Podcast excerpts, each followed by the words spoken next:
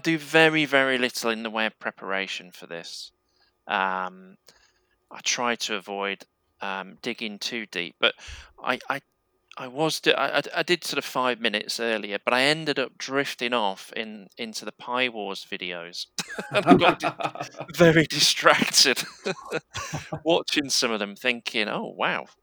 the the one that really got me was the um, the chap who done one that looked like uh, Johnny Five from Short Circuit. Oh yeah, yeah, yeah, yeah. That is a hell of a robot. yeah, it is very heavy. right, because I mean, it it's it looked fantastic. It, it just you know it just looks so agile as it moved around.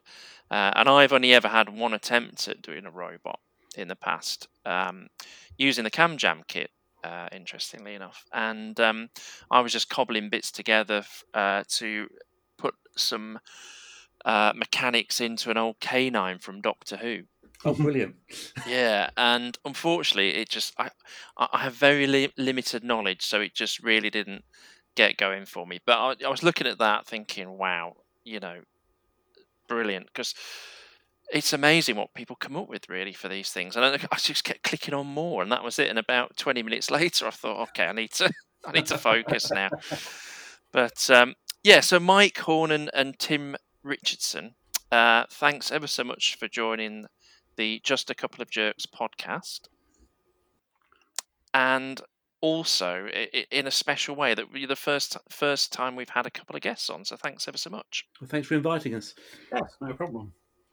It's great. So it's going to be interesting. As I say, we've not had a couple of guests on before, so I'm going to kind of fire out some things. We'll get chatting away and uh, get a feel for uh, how it works with with having more than one person. And what so the the idea behind just a couple of jerks, if you don't know, is um, is that it's kind of normalizing um, people in the community, just getting to know people beyond what uh, what what we kind of know from our Twitter um, you know accounts and that sort of thing and just to dig a bit deeper find out about really how we got into it and if we have kind of you know things that you know uh, our success stories and also where things have gone wrong for us and stuff like that um, but you guys have been uh, so I kind of see you as a as a little double act in a way. um, I don't know if that's right or not, but you, you you've kind of known each other for a while. Yeah, we've known known each other for about what is it? Is it eight years now? Eight years, yeah. It wasn't uh, much before um, Mike started the Cambridge Jam uh, or restarted the Cambridge Jam. Um, I, I attended those as a as a friend and as a helper. Mike and I knew each other through church, um, but we hadn't really spoken much before that, and uh, discovered that we both got this interest in uh, Raspberry Pis. Yeah, so it's it's kind of kickstarted from that that sort of um, that little circuit board, effectively. Yeah. Um, and, and Mike, were you were you um, had you set something up then, Mike? Was that how it all got going? Yeah, so there'd been a couple of Cambridge Raspberry Jams, but um, when the Pi first came out, but then it stopped, and I and I just thought it was ridiculous that there wasn't a jam in the place where the Pi was devised uh, and developed, and um, I just thought, well, let's try and start it up again. So I um, I found a venue and completely failed to visit it beforehand, which was a major mistake because I then because I then couldn't find it. Um, right. and the, the first the first jam I did was uh, was about thirty people in one room. Um, and then the next one was slightly bigger at a slightly different place. And then tim came on board and then we started getting sort of 100 150 200 people turning up. Wow wow. And, uh, and mike we we met at the uh the covent garden jam. Oh that's right yeah. yeah so you know i kind of know numbers and how that's managed because i think there's about 80 people used to come to those. So a couple of hundred that's quite a an undertaking yeah, when you hit a couple of hundred, suddenly you've got a catering problem. yeah, yeah, yeah. Lots of problems, lots of problems. But um, yeah, they were quite successful, very successful. And and how many how many kind of mentors did you have in those um, sessions? Um, so we did a mixture of talks. So we had people just doing presentations, and then we ran workshops. And the workshops you tended to get one leader and then three or four helpers, just to um, make sure there was enough people helping that people didn't get lost. Yeah, yeah. It's it, it, it's it's an exhausting but um, fulfilling undertaking, isn't it? Yes, definitely is.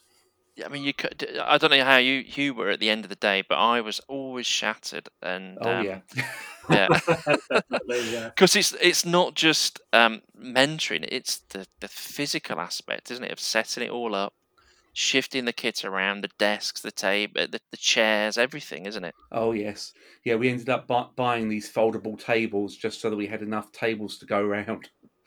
Yeah, uh, but lugging them around, and then um, you know, at the end, it's like okay, you, you've everyone's gone. It's suddenly quiet, but you can't you can't hang around, can you? You've got to get, start putting everything away, packing up. People are arriving with massive suitcases full of stuff, and Yeah, yeah, yeah. So how how long? s- s- You know, were they a few hours long? Were they each of those? I think we did about was it ten thirty to about four o'clock.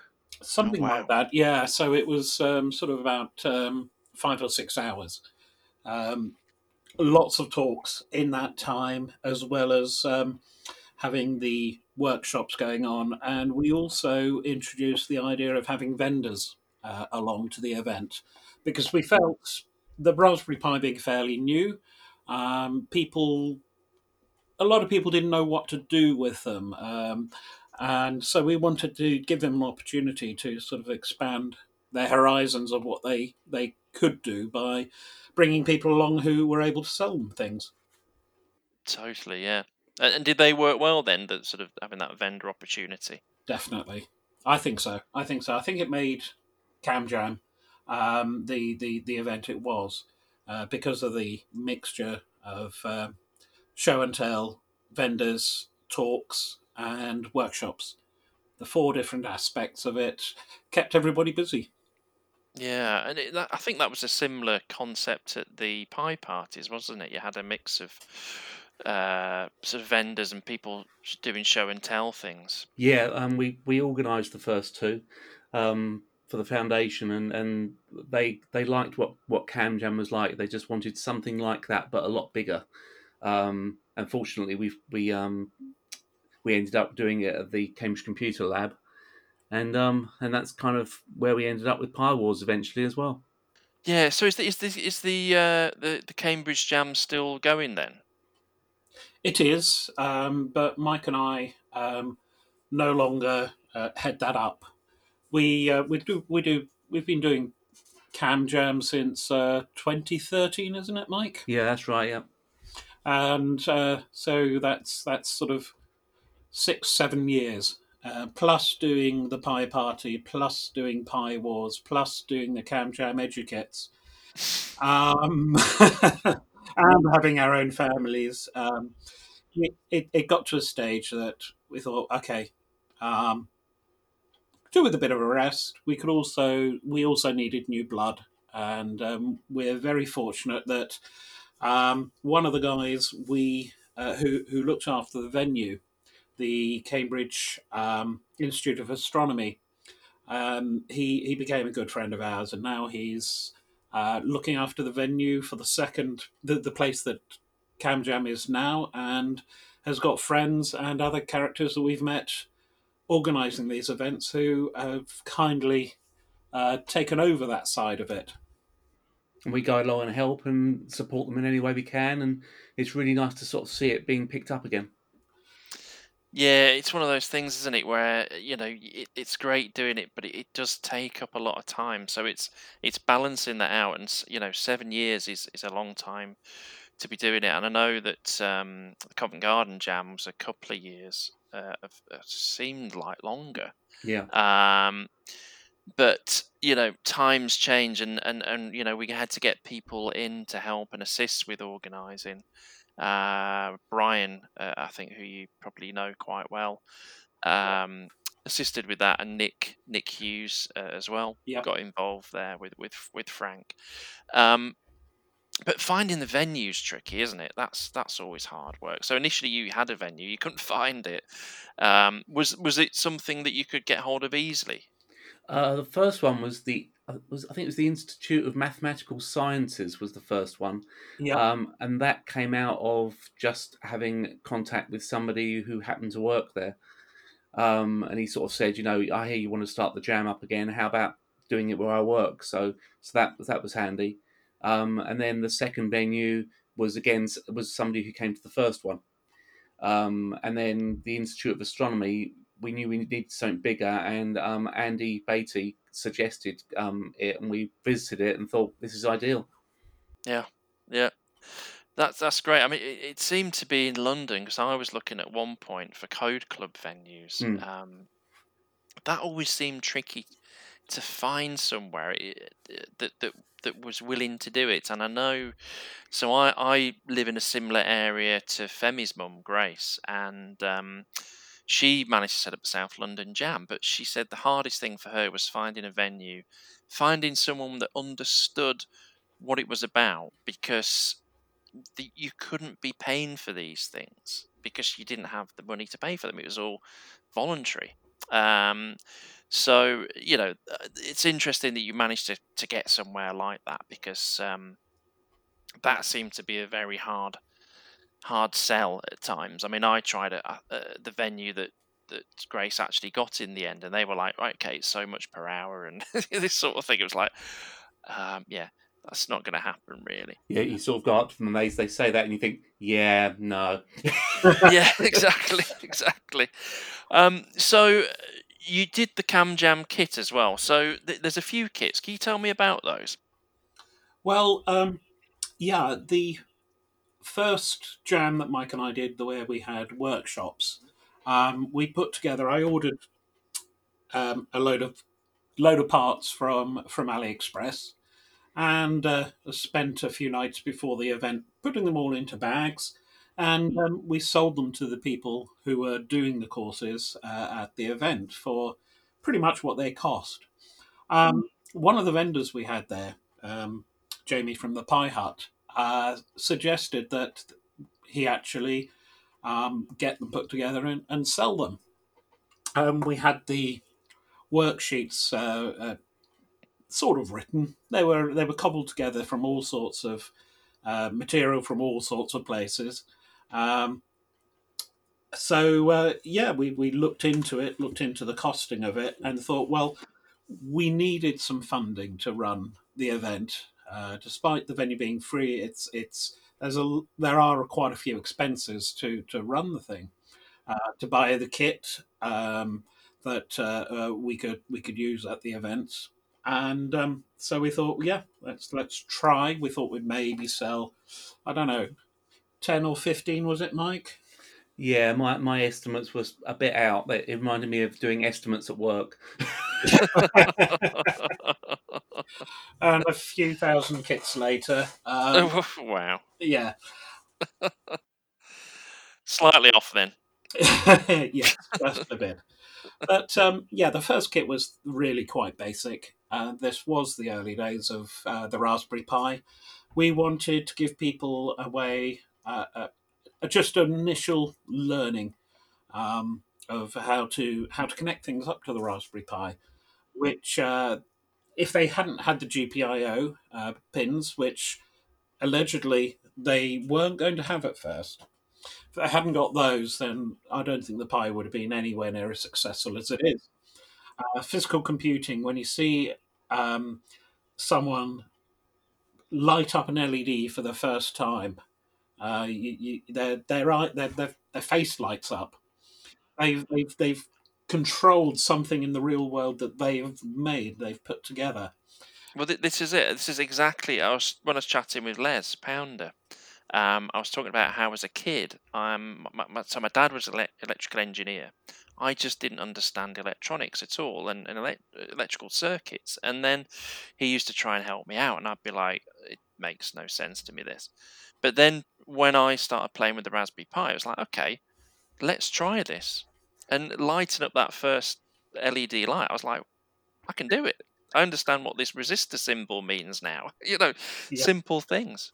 Yeah, my dad was an electrical engineer as well, and again, I had no idea about electronics. In fact, I didn't know anything about electronics while I was writing the worksheets. Um, I had to teach myself to write the worksheets. Uh, yes, I did crib off quite a few other people. The way I wrote it was I needed to explain it to myself. If I could explain it to myself, if it could make sense, uh, then hopefully it would have made sense to uh, the users. And of course, that was ideal for me when it came to when it came to reading them and testing them and proofreading them. It was a case of right, let's start from first principles and assume that you know as little as you actually do. Yes. yes. Yeah. Keep it simple. Yeah. And, and and and you know, I kind of call them uh, idiot guides, and that's that's terrible, really. But you know, those sort of things where it's step by step. Keep it simple. Explain absolutely everything, because there's nothing worse than a little step where it, it, it misses something, uh, or it's not explained well, and and that throws you, doesn't it? And that's like I can't now do this. Yeah, yeah, absolutely. And one of the important things that we that I know Tim wanted to get across in the worksheets is you're doing this, but why are you doing this, and how are you doing this? And I think a lot of the trouble with some of the worksheets that other people do, they they show you how to light up an LED, but they don't really explain why you need that resistor and and why you connect it to that pin, but not that one, and why you don't connect those two pins together ever. Yes. yes. I mean, this this goes back to that conversation with my dad. Why do I need the resistor? You know, I, I've no idea. And then finally, with the LEDs, I mean, I kind of knew afterwards, but you know, it kind of it all it all fits together in, a simple way, and then you can start to expand that, can't you, with with other ideas, and that's where the, the classic traffic lights Yeah. um, test comes in and things like that. And, and and we were doing. I I was doing this at a school in Brixton as part of the Code Club, uh, and and trying this out, and they, they just loved it. Absolutely, eh, you know, it's that like you say, it's that pleasure on on their faces when they do this for the first time, and they have that control. I can remember one of the initial workshops that we, we ran, and I and me and Tim were actually in the room for some reason. I think we were short of help, helpers for a change, and it was to I th- it was think we were using the Pibrella add-on board, which was it's basically three lights and a button and a bit and a buzzer, which is basically what the Educate is. And I remember distinctly somebody doing the first light. And then suddenly they went off script and they didn't follow the worksheet at all. And they had a fantastic time and they, they came out grinning. And I remember thinking, that's what we want. We actually want people to think outside of what they've been told to do and just experiment with the thing. Yeah, yeah, yeah. They saw that in so many uh, uh, of the workshops where they got the initial bits um, and and weren't too worried about doing the rest of the worksheets. They they they had the basics and they just wanted to do their own thing, which is perfect, absolutely perfect. It's what exactly what we wanted. Yeah, start to play, start to start to push it a bit more and see what you can do with it. Yeah. Yeah. Brilliant. So so you were you, were you kind of like you know when you you're selling, uh, you know, a thousand of these kits, you're like, oh wow, um, that that was unexpected. Yeah. it was. Uh, uh, is it a case of right? Okay, what can we do now? Um, well, in, in when we set up the first workshops, we actually had the basics of uh, the second educate um, in those workshops. So they were the, the motion sensors and, and Mm. things like that. Um, but uh, yeah, the basic kit's great, but we wanted to do take it the next step further um, and, uh, and and get them really not just lighting LEDs, making a buzzer, but actually getting input into the Pi that wasn't just a button. So um, we we looked at what sensors there were out there, uh, looked at what prices we could get them from uh, for, and um, and put a kit together with that. Mm. And then I suppose that just kind of builds up then into the third kit, which is the robot kit, isn't it? Yeah, again, it, it uh, robotics has been it's been the cool thing to do with the Raspberry Pi from from the very beginning, and um, we just thought there's not really a, a basic kit where it's a bit it's a bit Heath Robinson in what you end up with, but there's there's nothing to bring everything together and to develop those skills. Yeah, what, what I loved about that kit is that you used every part of it, didn't you? Yeah, It's not just the the um, the innards, the the mechanical bits, and the, the it's the box as well. yeah, Yeah. that's that's the body of the of, of the robot, isn't it? It's brilliant. Yeah, I mean, it's that was done for um, done on purpose because we didn't. Uh, there were there were other kits available that had perspex um, chassis that you screwed the, the the motors to and things like that, and they all turn out looking exactly the same. Um, what we wanted, and and we actually spoke to um, people at the foundation about this um, in their education uh, department, and, and and said, look, we want to do this, uh, this this sort of kit. Can we have your ideas? What what do you like um, about these ideas? Do we do a chassis? What sort of thing? They said, no, don't do it. Don't do a chassis because um, that will make each robot re- uh, fairly unique. Yes, the box was rather useful to to to um, to build a chassis out of, but we had people building them out of Crocs. Um, and it's just basically that one. something that get hold of, and that would actually uh, bring in uh, so much, uh, bring the steam into STEM, bring the art into the the electronics and the programming, uh, which it, it all goes together. It It's all creative. Um, even the programming is, uh, in my mind, can be creative. Um, so yeah, why not? Um, get them to, to, to come up with something totally different for the chassis. So yeah, absolutely, and uh, yeah, I mean that's the thing. I mean, I, like I say, I ended up shoving it into a K9 dog uh, Yeah. and giving that a go. And um, you know, there is a bit of footage of it working briefly, but um, I have one sitting up next near me, waiting to be uh, for that to happen because uh, it broke, and I need to fix it with a Raspberry Pi and uh, an EduKit. I just haven't got around to it yet. it's it's the- it's the perfect uh, opportunity, isn't it? Yeah. And um, you know, uh, you know, it's it's hours of enjoyment really, and that's what that's what I love about it. And um, I mean, my programming skills are hit and miss. So Python wise, I was kind of playing and dabbling. Um, did I have, did I use a controller to? I think I must have used some kind of controller. Uh, oh, no, maybe not. Maybe I was using cursor keys on the keyboard. I can't remember now. But it, it's great fun. Uh, was that was that the last kit that was produced then? Yeah, we we have got a, an idea for another one, which is a bit more to do with more sensory than it is robotics, um, but we just haven't had time to to do it yet. Yes, time, time. That's that's always a tricky one, isn't it? Yeah. Um, and we, we we did go through um, as a, a redesign of the motor controller board for the EduKit 3 because the original one was done by Gareth over at 4tronix. Okay, and what what would that involve then?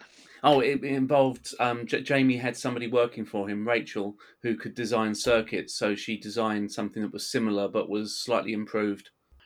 So thinking about robots now. So as we mentioned earlier, um, you guys uh, are involved in Pi Wars. So is Pi Wars your your your idea together? Is it something that you came up with, or is that something that you've that you've taken on board, like like the um, the Raspberry Jams, or or was it devised by yourselves? the the story goes that we were at a Raspberry Jam um, one day, and um, it was a, it was a cam jam, and, and Tim just came um, just happened to say in passing, "Are you a fan of BBC's Robot Wars?" And I I said, "Yeah, I've watched it since the second season," and he said and he said, "How about we do something like that, but with the Raspberry Pi?" And we sort of worked it through and sort of said, right, we don't want it to be destructive because we're gonna, we want kids to get involved, and the last thing you want is a robot destroying itself in the first challenge and tears all round, you know, yeah, yeah, yeah, including from the organisers. Um, yeah, yeah. so we came up with this idea of a non-destructive challenge-based one that was more like the first series of Robot Wars, um, rather than the later ones where, where the, the first one they had obstacles and that kind of thing. rather than just full on war. Yeah, yeah. So how how long you been doing those for then? First one was 2014. Yeah, Yeah, December 2014. And it's been an, it's been an annual thing, has it, since then? Mm, sort of. yeah, more we, or less. Um, we did a couple. We did a couple in December, and then we realised that actually we were getting fewer schools interested than we than we wanted. And we asked around and said what would be the best time for schools, and they said Mar- late March, early April, because then you miss all the exams. But watch out for Easter. Yeah, we weren't getting the we weren't getting as Mike says, weren't getting the schools that we wanted because that was the the focus of what we really wanted to do was to to get the kids involved. Um, and um, the uh, yes, we, we we moved the date to April, so we had about eighteen months between or thirteen months between uh, um, them, a couple of them, and it work, has worked out really well. Um, it's so successful that we actually had to go from one day to two days. Right. Okay. And so the actual uh, events then. So what? How much organisation does that take? A lot. yeah, we we we. I thought you were going to say nothing. We just sort of rock up on the day. Yeah. Um, no, it, it sort of starts in you know um, sort of July, August time when we we start coming up with challenges for the the next competition, and then you have, you have to get in August. You have to get the momentum flowing, um, and then it's October when they apply. So it's kind of an all all year round thing with a few months off just to take stock. Um, yeah, August or September they apply, Mike. I, th- I thought it was. Oh, I think it's moved around. It's moved around. um, but um, yeah, we we have meetings once a week, which may involve beer. Why not? And um, and apart from that, it's a, a lot of um, organisation of course building and logistics. So the so, okay, so the, the, wow, this this takes a while to to uh, to achieve, um, and and you've moved it. So you have two days because of numbers that are applying for it, or yeah, we were getting 150 people apply to bit to enter. Wow. 150 teams. Um, and, and, it was a case of, well, we, we can't really knock 150 down to 36 at the time. So, and then we thought well, we can just about fit 38 in. Um, but then we just realised it's, it's got to go to two days. So, how many people are, are allowed to take part then in total? Then? It's uh, two two lots of 38, so it's 76 teams. Um, but the teams range from one person on their own to school teams, which can be sort of 24, 24 people sometimes. Wow, it's a lot of people in in a building at once. Then, yeah. Oh yes. so yeah, so so even that, this goes back to that that, that what you mentioned with the with the uh, the jams uh, catering. You've got to sort all that out, I suppose, as well as the events. Um, it's a whole thing. Uh, massive undertaking, really. So is it just yourselves that organise it, or do you get other people involved as well? Up until um, year five, which was uh, 2019, um, it was just the two of us um, doing the the actual organising of it. Um, until it got to the day where we had volunteers, marshals, judges, um, uh, helpers, etc. Um, mm in 2015, we uh, I decided that I I'd, I'd spent pretty much uh, every night for about three or four months building courses in year five. Oh, it was 2019, wasn't it? 2019, yeah, yeah, yeah. And um, I it, it, just exhausted me, absolutely exhausted me. Plus, I was writing the app to actually do the score sheet. Um, and Mike and I discussed it before the event, and we were going to announce that um, that we were going to take a, a break for a year. Um, then, uh, unbeknownst to us, they uh, uh, a load of the uh, uh, people taking part in the event got together, built us a couple of trophies, and gave us uh, some vouchers and and pictures and uh, uh, stuff to to say, well, thank you for for organising it, and um, they didn't want it to end. So uh, we had so many volunteers that year saying, "Yeah, we'll build courses. If you, if you can't do it yourself, we'll build courses. We'll build courses. Uh, we'll help run the event." And um, so that's what we were planning to do for uh, 2020, uh, the disaster zone event. Yes. How appropriate. Yeah, yes. So, so it's had to change this year, obviously. yes. Um, for obvious reasons, uh, a few weeks before the event, things were looking a little uh, ropey. Uh, we had because we've got a lot of international teams. We we had to make a decision to uh, postpone it. We didn't know whether it be for a few weeks, a few months, um, or what. But we felt it was right at the time, and uh, turned out to be absolutely right uh, to to postpone it. Totally. Yeah. Absolutely. Um, so you're saying international entries? Would that have been the case for the physical events as well? Then.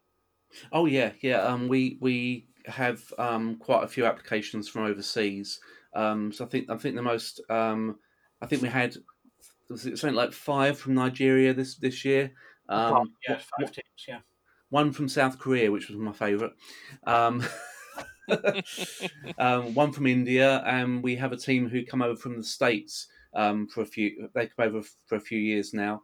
Um, yeah, we've we've had teams from Europe, Africa, Malaysia, Asia. It- It's been it's been a big thing. China, Oh, China, yeah, France, Germany, Norway, um, Ireland. Uh, oh, we had a, we had a Malaysian team last year, which was really good. Yeah, yeah. So uh, basically, somehow they've got to know it all around the world. yeah. Yeah. Such such is the power of the net, isn't it? Really, it's Yeah. Tell them about Turkey. Oh yeah, Turkey. Um, so a Turkish team came. Uh, I think it was to the 2018 event, um, and they came again to 2019, and they asked us if we would mind them running a Pi Wars Turkey. okay. Um, so they did. Um, they they got their event um, done this year just before COVID hit. And were you were you uh, invited over or um, We weren't, but I think we could have gone over if we wanted to. right? um, but um, they they sort of sent us sent us updates and pictures and that kind of thing, and um, and it looked like it was a great success.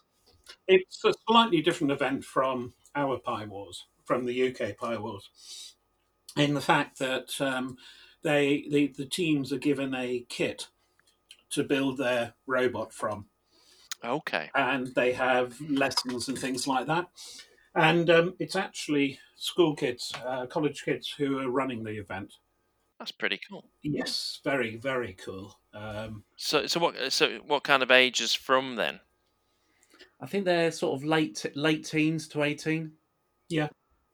And, and so they've organised it and, and, and competed as well. That's it's brilliant. I mean, it's it's going to become a global thing over time, isn't it? You go get this. Well, it is global already with the uh, the entrance. When I saw the the virtual Pi Wars and I saw, you know, the different nationalities there, I thought, oh, okay, this will be because they can submit from anywhere in the globe to this virtual event. But no, Yeah. it's um, you get that anywhere. They're coming all over and visiting. Which is Yeah, they fly over. It's, it's amazing. There's um the the um the team from America, uh, from the New Mexico Community College. I think that's what I think that's what it's called, Yeah. and and they are they're from um, disadvantaged backgrounds, and they raise their own money to build the robot, but then they raise their own money to uh, pay for the flights and that kind of thing. It's it's it's amazing. That Kerry, the guy who um, sort of shepherds them through it and leads the, leads the team, but he, he leads the team, but he lets them get on with the robot building. He sort of just shepherds them through it, and he's he's absolutely inspirational guy. Yes, absolutely. And so are the kids, uh, the, the the young adults who are competing um, in that team. They've um, they they they I, I'm I'm just amazed at them. Um, the way they they're pushing their education forward uh, themselves. Um, they are part they're part of the country they come from. It's actually a poor part of the poor state. Um, so they they basically have nothing. Um, but they they do this event and they have amazing, really amazing. They they well deserve to get good jobs at places like Microsoft and Google and Facebook and that sort of thing because of their their attitude, their ability. Lovely people. The ability thing is amazing, isn't it? So, for anyone who isn't aware of what Pi Wars is, the format itself, what what happens over the uh, over the course of the day then? Um, so they first of all they apply to enter, and then we um, select the teams, and then they get about five to six months to build. Um, on the day they arrive, they sign in, and they get given a, a, a pit room, a work room, to be based out of for the day. And then there's seven challenges over the day. Um, there's sort of six obstacle types, robotic skills type challenges, and then there's Pi Noon, which is about bursting balloons on the other robot's back. They know about the challenges before the event, or most of them. Um, yep. Depending on the course, we give them a certain amount of detail. The obstacle course we always keep quite secret. Um, some of the challenges, yeah, we don't tell them much. We give them some hints about what it's going to be like. Um, but others, we give them full details because um, as the years have gone by, the the courses are actually getting more and more challenging. Each year, we discover that actually they can achieve more than we thought they would, um, just from our um, own sort of uh, guessings of how people would compete at things. Um, the the famous one was uh, the first year we had Skittles. We thought um, the robots would drive into the ball and push it towards the Skittles and hopefully knock one or two over. Little did we know, uh, Hitchin Hackspace, they uh, built this contraption that um, spun up wheels um, and projected the ball at about 70 miles an hour towards the Skittles. um, they were spinning so the wheels were spinning so fast they had put wow. flour uh, uh, string around the wheels to stop the rubber from flying apart. Yes, that, that, was, that, that was the year we, we set the course up, and they they looked at it, and it was it was in front of a window for you know a bit of light, and and they said to us, "You haven't got anything behind the course." Don't you think that would be a good idea? and suddenly you heard this this death hum as the as the flywheels span up, and we were at the front desk, and it was like, "What the heck is that?" that was our introduction to um, how um, ingenious our uh, uh, competitors, competitors were going to be, and every year they get better and better and better. As you you probably saw in the videos from uh, Virtual Pi Wars, uh, they are just uh, yeah getting stupidly difficult. what's what's been really nice actually is that Hitchin Hackspace, the people who built that machine, um, we got to know them really well. And, and one guy, Dave Booth, lives quite close to us, and he's come on board this year as a as a, as a sort of third third organizer. So yes, we have expanded. Um, well, you need to. It sounds. I mean, you know, two two of you to organise this huge event um, every year. It's it, it takes up time, as you say. Um, uh, uh, how so? So you changed changed the event to virtual this year, and how how did that change in how it was run? So you, people submitted um, the YouTube videos. Were they doing uh, the robots doing the similar sort of things, and you had to kind of judge it based on what they were doing in the video? Yeah, no, it it, it wasn't. Uh, they weren't competing on courses because uh, Wars was was cancelled fairly late. Um, most roboteers had had finished their robots, and um, we didn't want all that work to go to waste. We didn't know what uh, when the next event was going to be, but uh, so we thought um, just to keep some some momentum in the event, we would have a sort of a show and tell um, of the robots. Uh, people showing what it could do or whatever. And as you saw, the the the the, the videos were some very amusing and very good videos of um, how they've gone about designing it, um, challenges they've had, lessons they've learned, that sort of thing. Uh, it, it, was sort of it is it was meant as a sort of bit of a stopgap, I suppose. And and I suppose it's an unknown really for next year, is it? At the moment, we're in um, preliminary talks with the venue, and um, we don't quite know what's going to happen when at the moment, because obviously, because Cambridge University has announced that they're not having um, lectures in person for at least the first term. Oh yes, yes. So it's, it's a it's a question of will the university be ready for us in March, or do we need to push it? It's it's all up in the air at the moment. Yep, it's a complete unknown, isn't it? And that's that goes with everything that we're doing at the moment. Um, how how is how is lockdown affecting yourselves then? Regards to you know we kind of going outside the Raspberry Pi community now, just in you know your day to day lives. You know, regards your work and and and and sort of getting out and about. How how are you all coping with it? It's it is hard. Um, I am working full time. Um, in fact, we had a uh, a release that was meant to go out uh, basically as lockdown started. Uh, that was delayed because of various issues. Um, one of which was that everybody, the, whole company of about fifty thousand of us, um, they they had to get us all working from home within a matter of days, uh, which they succeeded in doing amazingly, and they've done absolutely brilliantly.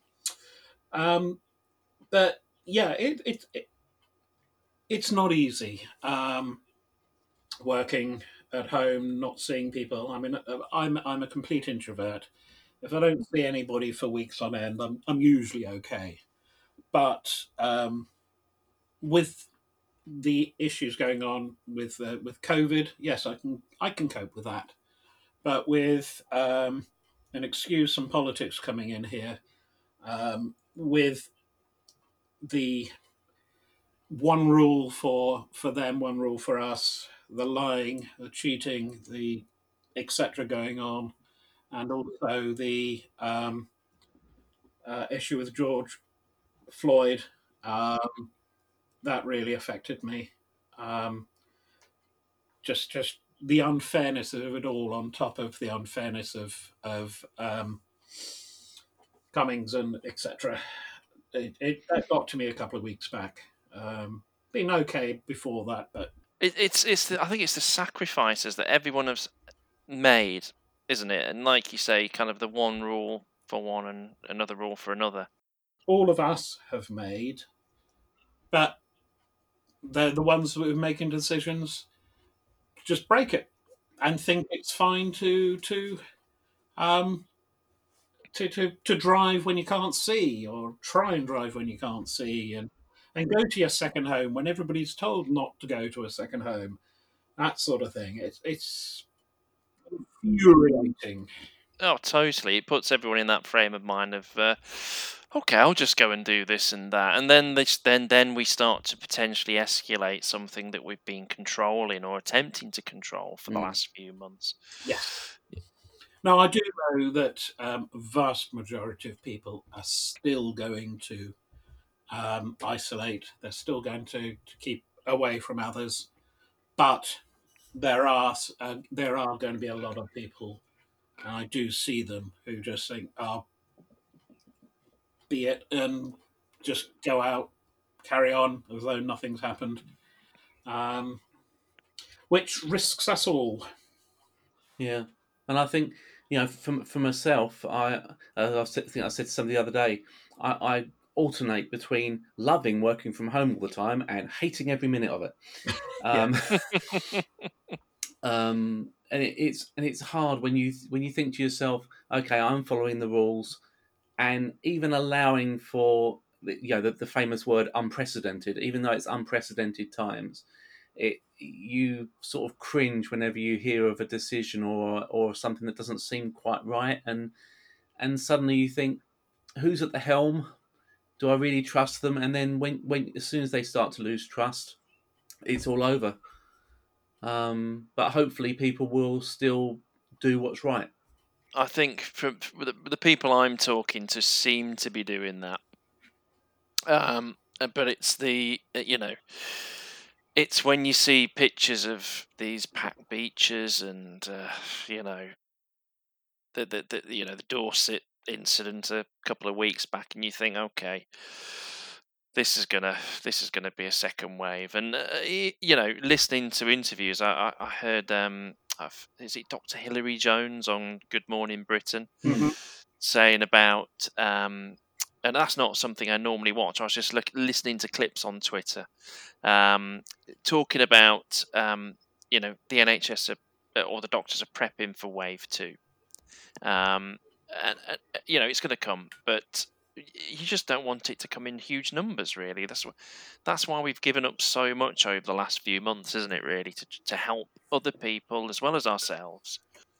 Yeah, and then it gets ruined by a um, a selfish idiot at the top. Yes, yes. I think everybody, when they first heard, I think it was Boris Johnson said, you know, we're trying to keep it to 20,000. And you think, that's a lot of people. And then suddenly we're at twice that. And you think, that was a really, really bad idea to say that. yes. and the fact that we're, we're, we've been above the whole of Europe together. Um, and we're starting easing. It's yeah, it's scary, isn't it? Really, it is scary when, when you think about it. The people at the top know what they're doing. The, the people in charge. It doesn't seem so, does it? Not at all. That's my politics coming in. Sorry. no, no, absolutely. Uh, it's it's good to know. I mean, we we've chatted on the podcast with different people in different countries to get a feel for how they've had to lock down, and I know how we've had to lock down here. So it was interesting to see how you're coping with it. Um, and and um, so Mike and Tim, what what are your jobs then uh, on a day to day? Um, I'm a software developer. Um, I do web web developing with um, ColdFusion of all things, and um, and SQL, um, and I work for an educational charity. Um, I'm a performance architect. I uh, test software systems, performance test software systems, uh, to see that they can cope with the uh, expected load that is put on them, which uh, for us is many hundreds of thousands um, in America. And um, when updates are made to the software, we have to ensure that it c- will continue to to function uh, correctly. Less functional testing, more performance testing for, of uh, um, everything put together because the developers develop everything in uh, independently. Yes, they do do functional tests, but it's only when you actually get all of them running at the same time you find where things clash find where things don't work together. Okay, so what I what I tend to do in in the podcast, I always ask people about when they were growing up. I, I, like to get a feel for what you know. Was this the path that they were expected? You know, was, was IT their thing? So when you were growing up, you know, what what were you wanting to do? Um, I was, I was a very. This sounds awful. I was a very lonely child, by but it was intentional. Um, I I like my computers. I like my games, but not so much addicted to them as wanting to know how they worked. Um, and then I um, that continued through school, and I eventually ended up going to university and studying computer science. Um, so it's it's sort of been a, a one track thing for me, but um, because the technology's changed so much, you you honestly can't see coming what you end up doing. Yes.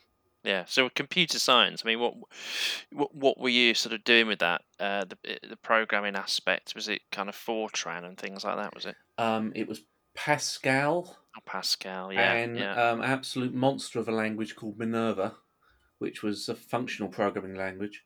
I think I've um, heard of that. It's horrible. Pascal was. I wouldn't wish it on my worst enemy. Um, and uh, my third year project ended up being in Java, Java 1.0. Oh wow. yeah, Pascal I had a little dabble with at, u- at university as well, and I just did not. I, I couldn't.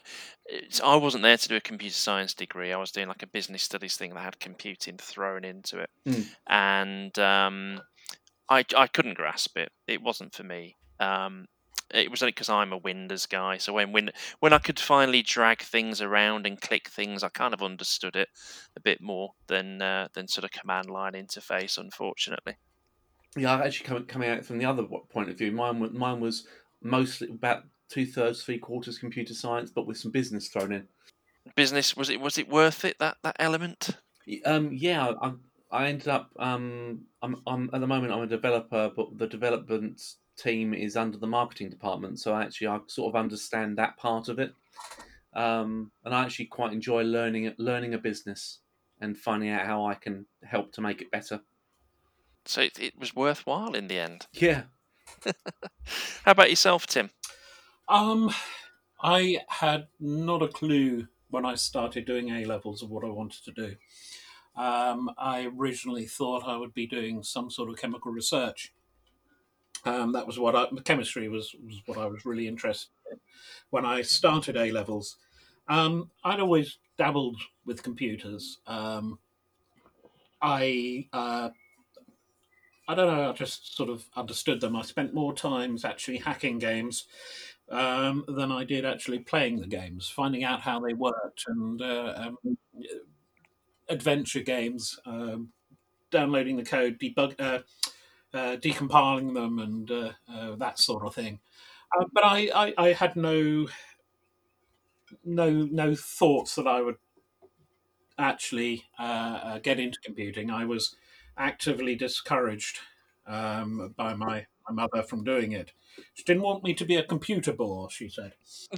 um, but having started uh, A levels, uh, I was doing four A levels at the time. Um, I, I it, it, was just too much um, time doing courses and stuff like that, uh, doing doing my uh, work.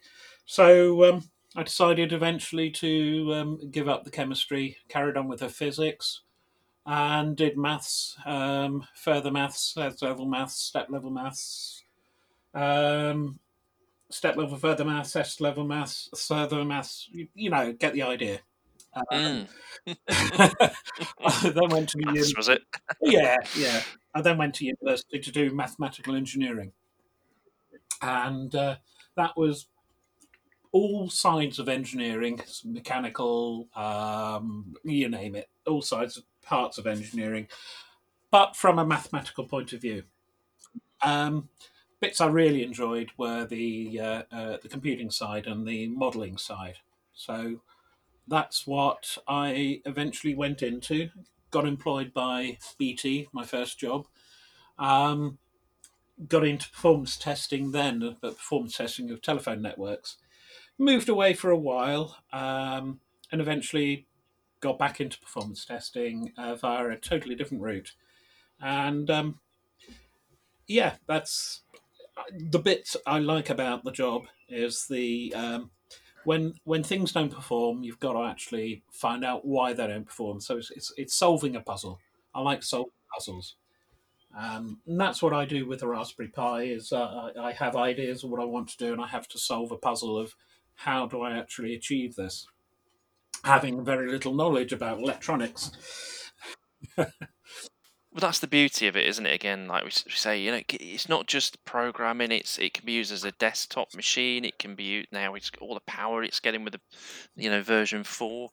You can use it as an electronic device. All these various things, so uh, versatile in what it can do, and it brings back this whole ethic of you know the bedroom coder, doesn't it? Which we, you know, we had in the eighties, which kind of disappeared over time. Yeah, and I think that's kind of what we need to get back to. It we need to we need to have people who really want to do what they're doing. Um, there's an there's an awful lot of there's an awful lot these days of people ending up in professions that they didn't think they would, and not doing it very well sometimes. And whereas computing, you you need to be top of your game really to to be successful at it going back to going back to the, the youth then and, and, the bed let's talk about the bedroom coders you mentioned early computers what what were your what were your fave computers back in the day ZX Spectrum. Um, my first you specky guy. Yeah. yeah. my first computer was a VIC twenty. I wanted a ZX Spectrum, but my parents bought me a VIC twenty because it had a proper keyboard they didn't buy the tape player with it. So Did they not? Oh God! You couldn't actually say. How does that work then? You just had to type it in every time. Oh jeez. Uh, yeah, yeah. It took me a long time to persuade them. Um, I've still got it. It's in the loft. Um, then I went to an Atari ST, um, preferred that to the Amiga. Oh right, that's that's fighting talk. It is. I'm an I'm an Amiga man. no, the Amiga was a brilliant machine. I just I just chose the Atari side for some reason. Um, then I uh, got back into doing uh, more programming when I got the uh, Psion Five. Uh, I had a Psion Three and the Psion, with the various Psion uh, different ones before that. Um, I have a uh, I, I have a very poor memory, part of being dyslexic, and um, I, I used all these machines for just to jot down notes for myself to remember things. Um, and I uh, uh, developed some software for the Psion 5 and, and sold that. Um, had a little business going and eventually was uh, employed by them, uh, by uh, Symbian uh, for a little while. Um, sort of turned a bit of a hobby into um, uh, into a, a job. Um, now, um, stuff I do at work's nothing to do really with what I do at home with the uh, with the Pi. Um, it just sup- supplements it. It makes makes life worth worthwhile. And Mike, what about yourself? What were your uh, Childhood memories computers. of the? com- Yeah, Yeah, um, started out with the Dragon 32, Love it. which we which we which we purchased the day before the company went went bust. So that was a win. Um, but I, I think my favourite one was probably the BBC Master, um, one tw- the one with the extra keyboard on the side. Um, that was a fantastic machine. And then I moved up to a, an Archimedes A3000, and I, I loved those machines. I, I I actually really loved RISC OS at, the- at the time. That that was a really good operating system. Um, um, now I'm a Windows guy. I, I, I can't use RISC OS anymore, but um, but yeah, I, I- love the games on it. But I also love the opportunities of the music creation that you, app you could get for the Archimedes. That was brilliant. Um, it wasn't until I went to university that I actually got a 486 PC. See, I, I wouldn't, uh, I wouldn't see you as a, as a Windows guy, Mike. That's that's quite interesting. That um, when you say a Windows guy, is it just really uh, it's the OS that's there for you? I suppose. Yeah, it, it, it's the one that I happen to use. I mean, I, I did I did my first job was on Unix, um, doing Informix 4GL, um, and so I, I sort of got an appreciation of the command line and that kind of thing. So when the Pi came along, it was oh I'll, I'll go back to that and um, and the Pi is sort of it's taught me electronics, but it also taught me a bit of Python, and now I've come full circle on that because I'm writing bits of Python for work. Um, so that's been really useful. And outside of computing, then what's what what what are your things that you do to kind of kick back and just uh, just chill? You know, what's, what other interests do you have? Raspberry Pi. Oh, the pie is the thing, is it? So Tim, I, I know you're a bit of a Star Trek fan, though. Yeah? Oh yeah, both of us are. Yeah. Yeah, yeah. Um, Because we, we got chatting the other day about the um the, the next gen, didn't we, on on Twitter? Yes, yes. Um, I I always loved the original series. Um, obviously not when it was first on because I wasn't born when it first came on. But um, I any sci-fi I was I really was into when I was a kid, and um, I loved the original series. It was just just something special. So when So, so whenabouts did you get into it then, r- roughly? Do you know? um, I must have been about ten. So that no earlier than that must have been because it was years before. Yeah, the first film came out in '79, um, and I'd been watching it for many many years before that. So yeah, it must have been mid mid seventies. Right. So I, I, I, I got into the original series in eight, about '84. Um, I think the BBC had just started rerunning them. Or sorry, I say rerunning. That's American, isn't it? Repeating them. Sorry. Let's get it right.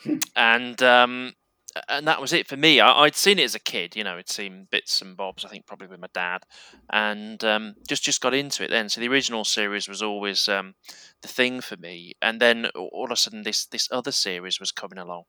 Um, and it was like, oh, oh, I'll give it a go. Not too sure about it, but um, it seemed to do quite well in the end. Yeah, it was good. I liked I liked the next gen.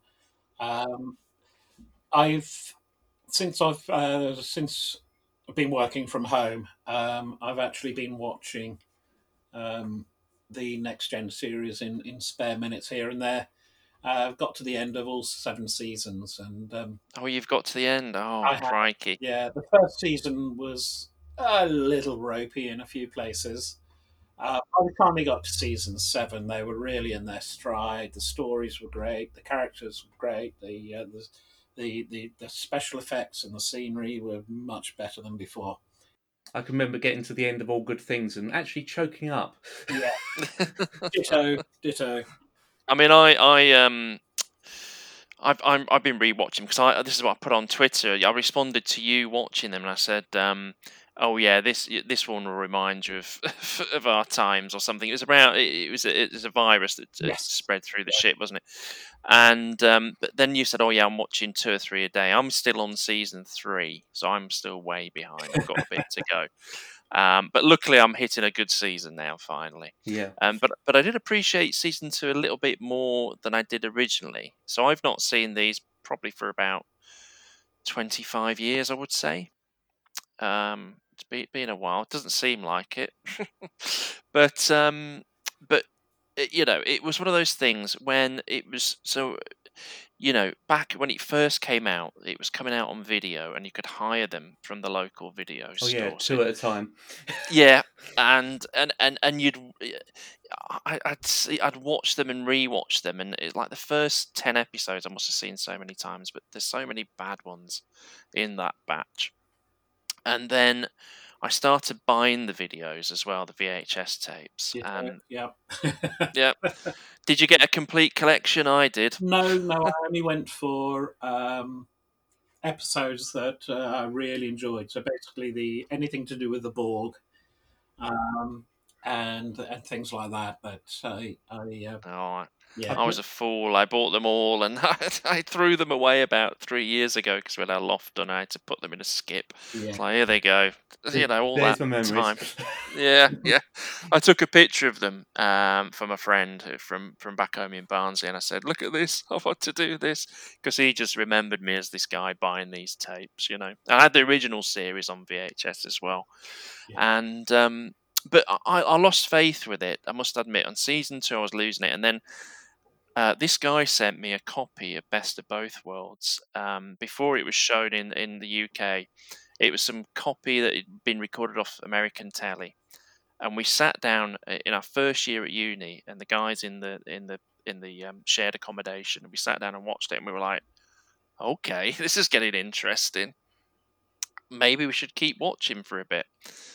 Um, it totally changed everything, really. I think that episode, and and obviously that the ramifications have still been felt with the the Picard series, aren't they? Yes. Yeah. Which was a joy to watch. I don't know about yourselves, how you Loved felt it. about that. Absolutely loved it. I I still haven't finished watching it. I'm terrible. Um, Oh, no spoilers then. We'll keep No. quiet. Mike, um, got one thing to say to you. what Discovery. I've been notorious for not watching Discovery for some reason. I, I still don't quite know why I haven't. It's brilliant. I love Discovery. Really is good. Again, I was skeptical skeptical about this because I didn't enjoy the films, the the, the reboot films. Hmm. So I was like, oh, I'm not, yeah, not too sure. But then I thought, do you know what? I've not seen a Star Trek series now for years. Let's give it a go, and was very pleasantly surprised with it. And of course, when you know, I'm not, I won't give much away, Mike, but you probably know bits that happen. But you know, to see um, the shift in the first season when they have uh, do you know much about it? I'm not going to give away spoilers, am I? I've sort of seen the first two thirds of the first season. So you do you know about the Mirror Universe? No, Oh God, sorry. Don't worry, don't worry. I'm going to watch it all eventually. Right, well that that's good. I enjoyed that. Yeah. And then season two, obviously, um, I won't go into that either. But that that, that was that was a, a, a, a it, was- it, was- it was a joy to watch because of the references to the original series and stuff like that. I don't know, Tim. What were your thoughts on? Yeah, my my favourite character of all time um, has got to be, uh, yeah, Michael. Yeah, A- Mike, Arek Fox from the animated series. Spock. Joking. Spock. I, I was. I remember it um, when I was at school, um, senior school. Um, I was asked uh, to write about my hero, and um, I had no heroes at the time. I couldn't think of any. They said, "Well, what about your favourite football player?" I hate football. I don't understand it. Um, sports person? No, I can't think of anybody. And eventually, the only thing I could think of actually wa- that was my hero, uh, the person I I wanted to be most like was Spock. Right. Do you know who I would have written about? Yeah, Shatner. oh, Kirk. Kirk, did you? Yeah, Yeah. yeah. Having rewatched the original series before I went on to Next Gen, I'd, I'd, have, I'd have flipped that now. As I've as I've matured and, and grown, I'm less of an action man than I used to be. um, yeah, so uh, I actually um, was just reading before we got on. It's the 29th anniversary today of the uh, fifth film, The Final Frontier. I went to see that with my mum. I loved every minute of it, and now I think I'm so ashamed that I loved every minute of it. I like them all, especially the motionless picture. The first one, I, I just loved that film. Uh, still, Do you know what? It's one of the last films I've seen at the cinema. Funnily enough, um, they they did a 40th anniversary ah, yeah. showing at the Prince of Charles in in Leicester Square Mm. All right. in London. Yeah, and I went along thinking there'll just be me sat in in there. Oh And it was yeah, right. packed. absolutely packed. Yeah, it was. Yeah, it was all right. Uh, you know, It's was that the special edition version or the um, No, because the right. So I'm getting geeky now. So the special edition version, the extra bits aren't filmed in 16 mil. They're only for VHS. ah, Yeah. So it's the original cut. Yeah. And it's yeah. So yes, it was sh- it was the it was shown from the from the 16 mil. So it was it was scratchy as hell. Uh, but great. It was like you know. You know, I knew what to expect. I wasn't expecting a, a big blockbuster movie. I just knew I'd sit there for hours um, watching them fly th- across V'Ger. yeah and Nothing more was going to happen. And then again, and everyone would be staring out at the screen, going, "Oh wow, that's pretty big." And yes, it was all right. I was never, I was never that much of a fan of the original series, but my favourite film was um, Wrath of Khan. I just love that film. That's a corker, isn't it? Yeah, yeah, absolutely. that's from an original story.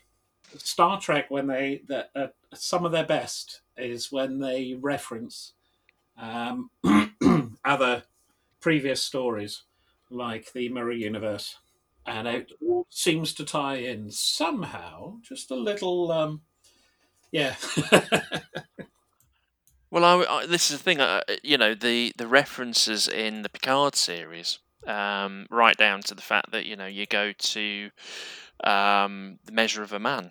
Yeah. Uh, the Yeah. episode from series two has been quite, um, you know, a big part of the Picard series, uh, a- a- and I was a little bit disappointed with that.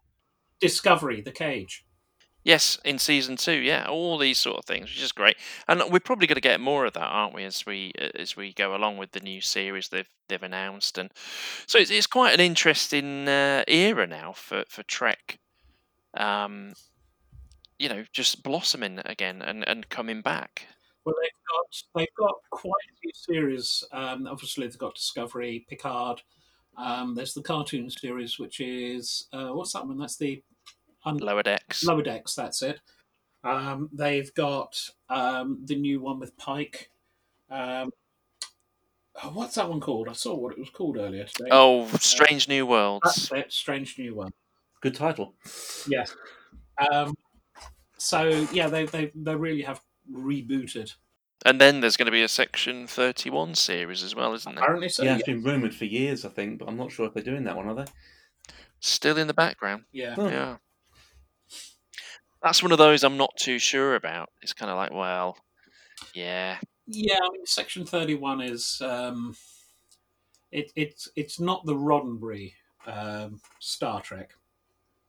um, that that we all sort of uh, remember from the original series, where uh, everything is is proper and fair and etc. Section thirty one, they do things that are not particularly nice. Um, so To be interesting. it'll be interesting. Yes, yeah. Um, whether it's popular because of that, I don't know. Just really depends what they do. Uh, and also when they get a chance to film them, I suppose, at the minute, you know, as we go back to the, the Yeah. COVID situation, you know, Picard Series 2 is uh, is green lit. When will they get to do it? Who knows? And the Strange New World. So, Well, space is big. They can they can they can uh, separate themselves quite a long, long way in space. So. yeah, green green screen it all, can't they? Yeah, actually, I was reading an article about this. There's going to be a lot of kind of space series, and um, there's another genre they mentioned because they can green screen it all, so they can actually just film it all separately and just cobble it all together at the end. yeah, yeah. It'll still be lacking a bit, won't it? Um, so let's let's think then. So to, to wrap up, um, what's your favourite Star Trek series? I have a real soft spot for Deep Space Nine. I don't know why. I just, I- it's to me, it's it's slightly darker, but it's still got that hopeful edge that Roddenberry brought in to start with. Um, I think later ones, even Voyager, it, it started to get a bit bit darker, and it lost some of the, I don't know, the the optimism of Roddenberry. Um, for me, very hard to say. Um, the original series because of of Spock. Um, Next Gen because they brought back Star Trek. Deep Space Nine, I didn't watch at all. Um, I, I, when it was on, I was uh, very busy with uh, things like getting married and what have you. Um, Voyager, Oh, honestly, yeah, no. Priorities. blimey. Voyager, I, I got into Voyager. I liked Voyager. There were a lot of great stories in Voyager. Um, and um, the recent ones, I've I have really enjoyed both Picard and Discovery. Um, yeah, they're a bit darker, but they. I don't know. I just really like them. Um, Enterprise, I never really got into Enterprise. Um, I think because of um, the the captain in it. Um, oh boy.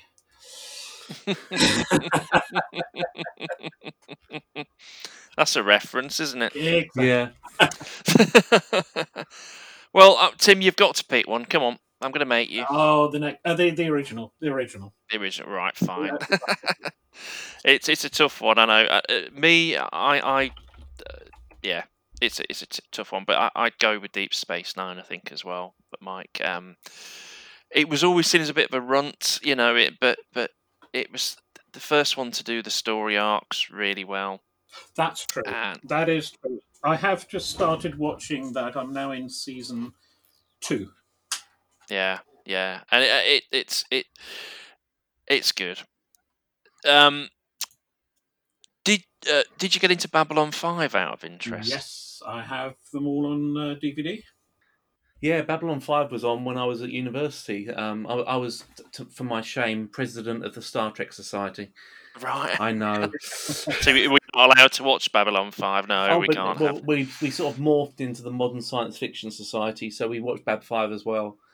Um, I always I always liked Bab Five because you always fe- you always felt like it was going somewhere. It it was episodic, but it, as it grew, Yeah, it got more as a story arc, and then they kind of messed up season five. But that was where um, that's what made it different from from um, a lot of Star Trek. I know there was some a little story arc in some of them. Um, next ge- next gen, there were sort of a few things, but um, yeah, with Babylon Five, much more of a story arc. Yeah, yeah. Well, I mean, ultimately, the I think there's one part of it where it suddenly kicks in with. Um, I'm going to pronounce his name wrong now. Is it Stravinsky? J. oh, Michael J. Michael Str- Str- um, Straczynski. Yeah, yeah, where he just writes them all, doesn't he? Then from from one episode of from somewhere in season two or something, yeah, all the way through, uh, with a, with occasional one or two break towards the end for someone else. to it, Probably season five, but um, that was one again. Whereas like first season, I was like, oh, this is dreadful. Really is dreadful. yeah. But then season two, it starts to up its game, and and and then all of a sudden the the shadow. Um, shadows isn't it yeah, Yeah. shadows come in Oh yeah, they're, And it's like- my favourite in that. Mm.